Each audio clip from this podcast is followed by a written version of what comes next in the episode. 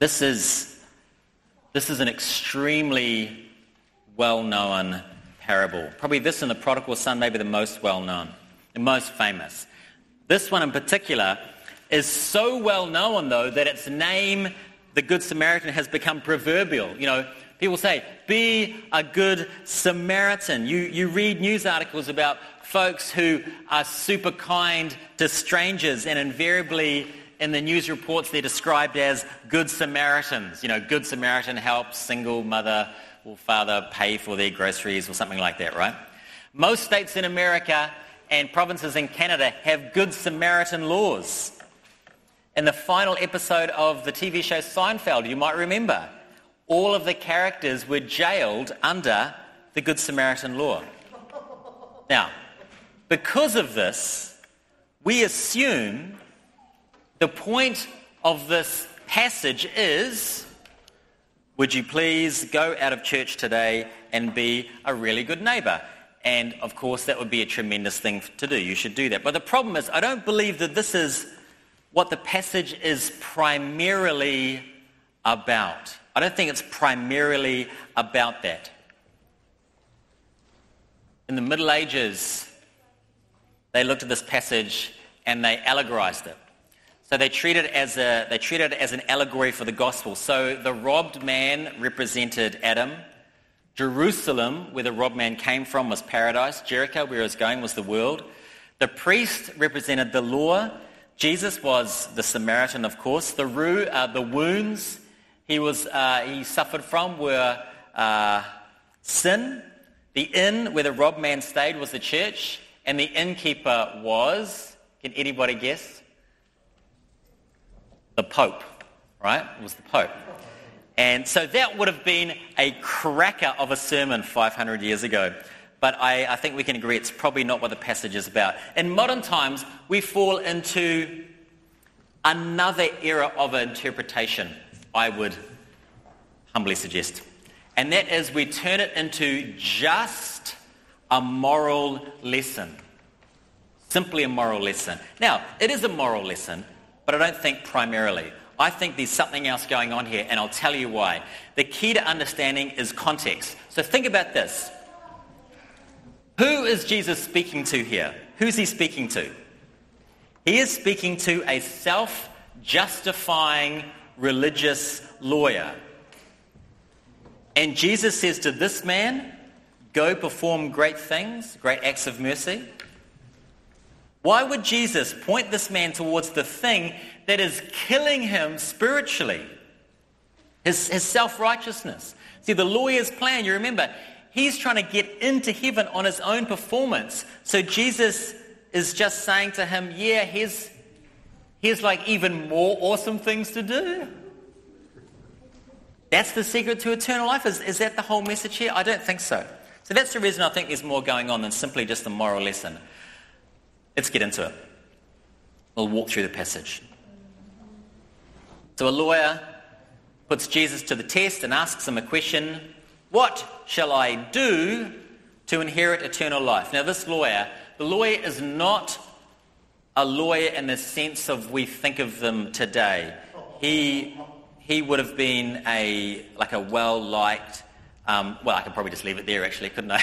Uh, no, he, he would have been a well respected expert in God's law. That was, that was the job there. And Jesus says, What shall I do to inherit eternal life? And Jesus says, What does the Bible say? And the, and the guy gives an answer Love God with everything you've got and your neighbor as yourself. So, great answer, Jesus says. Now do it. Go do it and you'll live. Live this out perfectly, and you'll be with God for eternity. Make sure you love God with everything you have. Make sure you do it all the time with no inconsistency. Make sure you treat people perfectly. Do this, and you'll live. Go do it. And here again, I'll repeat myself. I think we move away from the idea of this just being a moral lesson. Jesus is saying, Go do it, lawyer. Not because he thinks the lawyer will rise to the occasion. He says it hoping the man will recognize, I cannot do that. I'm doomed, I'm lost, I'm helpless, I need a savior. In which case, Jesus would offer him forgiveness and a new life. But that's not how the lawyer responds. The lawyer, he digs in his heels, still trying to justify his life. And he says, okay, well, who was my neighbor? He wants a list. He, he wants to be able to tick a few extra special, extra credit boxes. He wants DIY salvation. But he doesn't get a list from Jesus. He just gets a story of radical and costly love. The parable of the Good Samaritan. I'll summarize it for you. A guy goes on a trip and he's robbed and he's left for dead and he's lying there on the side of the road and he sees a man walking towards him and he notices the guy's wearing like a like a clergy collar, you know, like the dog collar. And he thinks, ah, the clergy. Fantastic. Which is what, what, you, what you all think, I'm sure. But the clergyman walks by. In fact, he crosses the street to avoid him. And then comes a Levite, does the same thing. Now, why do these folks why don't they stop to help? Well, we don't really know, but I think two reasons are likely. The first one is, like us, they just don't want to get involved in other people's messy lives. Second reason, potentially, they looked at this guy and they thought, hey, he's probably dead, but maybe he's not dead. But if he is dead and I touch him to see if he's still alive, I will become ceremonially unclean, and that is just a huge drama for me because I'm a religious expert and I just, I'm just going to keep going. Then comes the hero of the story, the Samaritan. Samaritans, as you know, were a hated race. They, the Jews believed that they were, um, they'd turned their back on their heritage. They were a hated people group, but shockingly, it's a Samaritan that does stop to help, and he does some first century first aid, and then takes the, rob, the robbed man to an inn, pays for a month or two of care. Just like remarkable love, really. Remarkable love. Opened himself up uh, toward the opportunity of being ripped off by the innkeeper, but does it anyway Technically, they were enemies, remember, but shows just tremendous compassion. Jesus finishes the story and says to the lawyer, There's my story now of the three men who was a good neighbor to the robbed man, and it's a no brainer. Of course, it's a no brainer. But still, the lawyer can't bring himself to say the Samaritan, so he says, The one who showed mercy. Then Jesus says, You go do likewise. Just go do that now. Go love like that.